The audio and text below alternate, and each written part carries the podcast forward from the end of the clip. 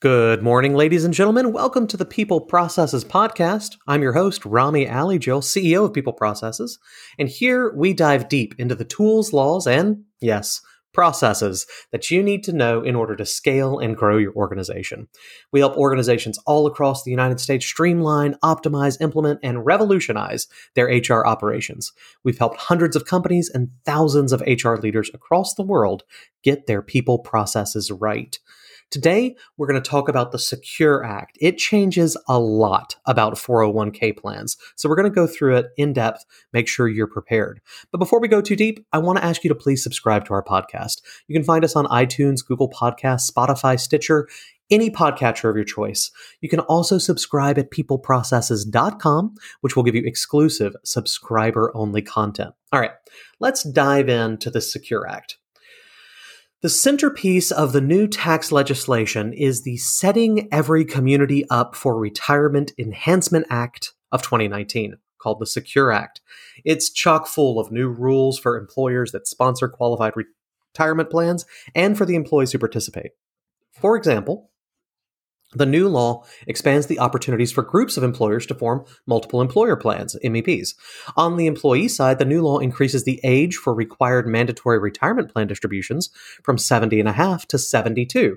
Now, there are a lot of things going on with the Secure Act, especially around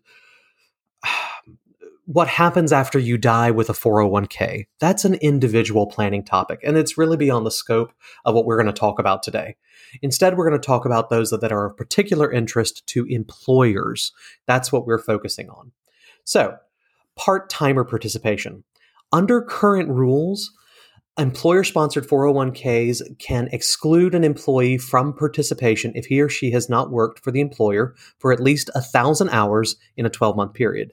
Effective for plans beginning after 2020, the new law requires employers to allow long term part timers to make elective deferrals to a 401k plan if they've worked at least 500 hours in three consecutive 12 months period.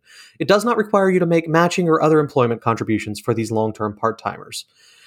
Key point, I just focus in on this. You won't need to pore through your past payroll records to identify eligible part timers. For purposes of counting hours under the 500 hour rule, only services performed after 2020 is required to be taken into account. Nevertheless, you need to update your payroll system to pinpoint part time eligible going forward. It's a new test you got to do, not just the 1,000 hour test, but also 500 over three years starting in 2020.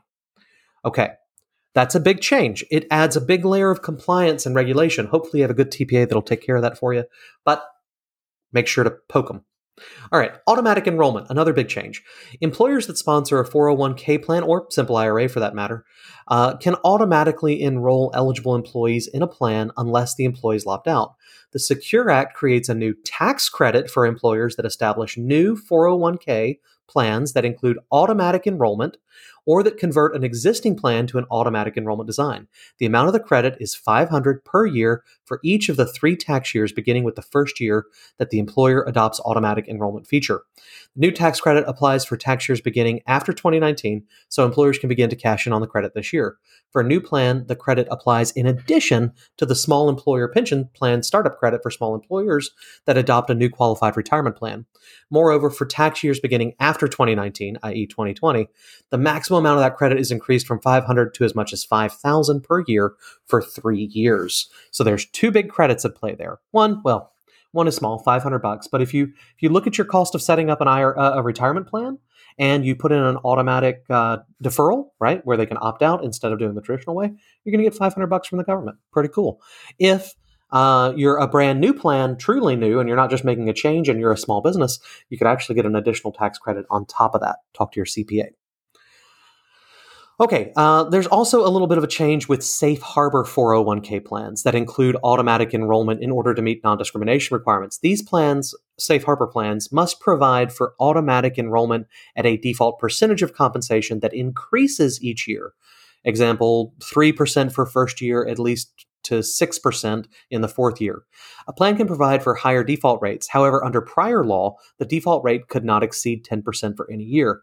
The new law increases the default percentage cap to 15% for any year after the first year of automatic enrollment. So that's um, Basically, not the first year, but if you want to continue to step up people's investment by 1% a year unless they opt out, you can now go up to 15%. All right. Uh, last big change retirement plan distributions and loans. Distributions from quality, qualified retirement plans, 401ks, are generally included in income for the year of the distribution. A distribution before the plan participant has reached 59 and a half is generally subject to a 10% penalty tax.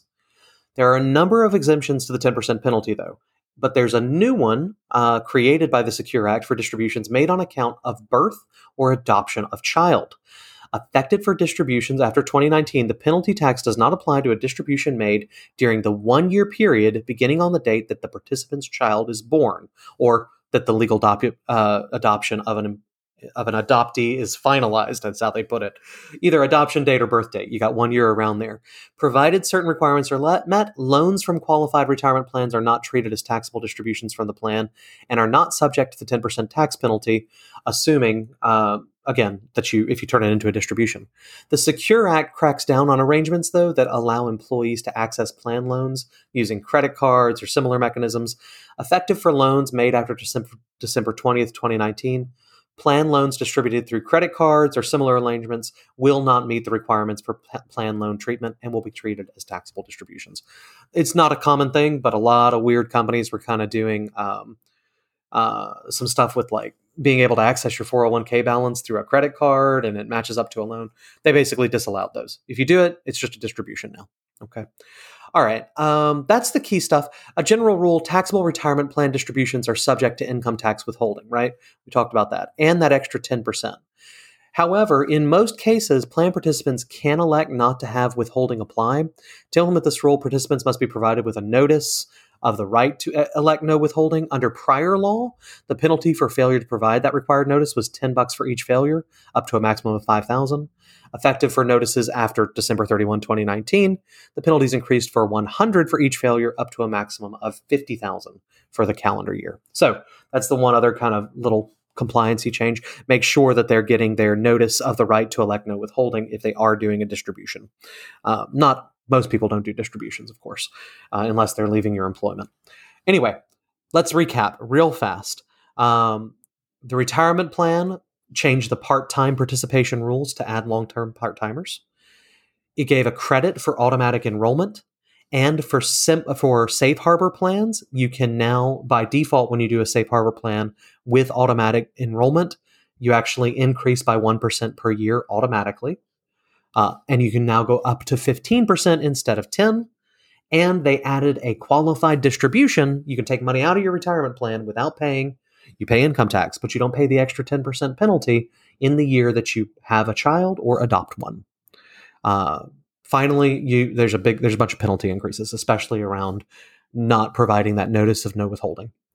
I hope that was helpful for you. Again, my name is Rami Alijil. People Processes works on things like this all the time. We work on the systems and operations around keeping, attracting, training, finding the best people in your industry. And I hope this sort of information is helpful to you. If it is, drop me a line, Twitter, Facebook, uh, LinkedIn. We're available on all of them. Instagram. I'd love to hear from you. Feel free to ask questions on there. In the meantime, my name is Rami Alijil, and I appreciate you tuning in. Time for you to go out there, get your work done, and have a great day.